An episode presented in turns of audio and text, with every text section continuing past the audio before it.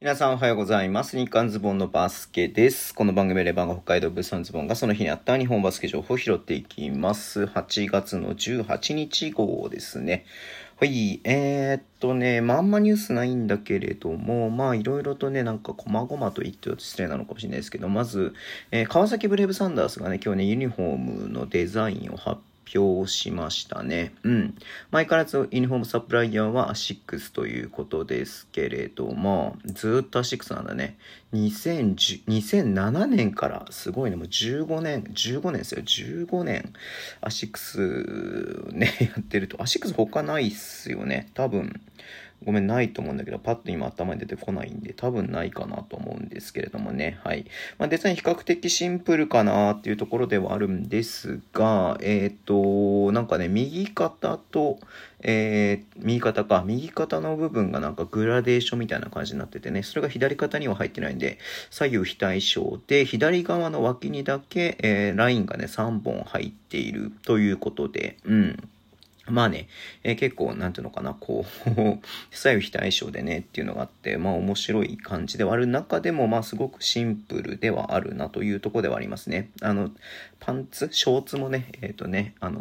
ー左右非対称みたいな感じになっていて、うん。まあまあまあ、最近こんな路線なのかなっていうところではあるしね、なんかこう、なんつうの、結構、ね、僕はあんまりこう、柄がぐわーって入ってるのはあんま好きじゃないっていつも言ってるけどさ、うん。なんかそういう感じでか僕こういう方がいいかなっていうところではありますけれども、まあそんな中でもちょっと個性を出してきたかなというような感じではありますね。うん。で、あの、相変わらずね、まあこれはあの、あの、あれですよ、あの、価値、価値を見て言ってるわけではなくて、えっと、相対的に見てね、比較した上で、えー、あえて言いますけど、高いっすよね。3万8000円、ユニフォームが。ね、あの、王線がね。まあ結構高いとこでもね、あのー去年僕も琉球の買いましたけれども、2万5000円ぐらいだったりとかする中で、3万8000円はなかなかね、えーっと、まあ、いい、それだけいい生地を使ってるのか、ね、よくわかんないんですけれども、うん、っていうことみたいです。で、下もね、えー売って、パンツも売って、パンツが3万円ということで、うん。はい。いやー、なかなかね、こう、比較すると高いなというところではありますね。はい。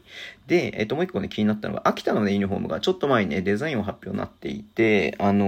ー何あれ、お米なのかな？金色っぽい色をね、なんか、えっ、と、差し色で使ってますけども、結構ね、金色のあの、パーセンテージが、えー高いユニフォームだなっていうふうに思って、ちょっとガラッと変わったなっていう感じがあって、まあ、あれの絵だけで見て、イラストだけで見たらね、なんかちょっとって思ったんですけど、着たら意外といい感じかもしんないなって、今日なんか着てる写真がね、あの、フォトシューティングがあったみたいで、うん。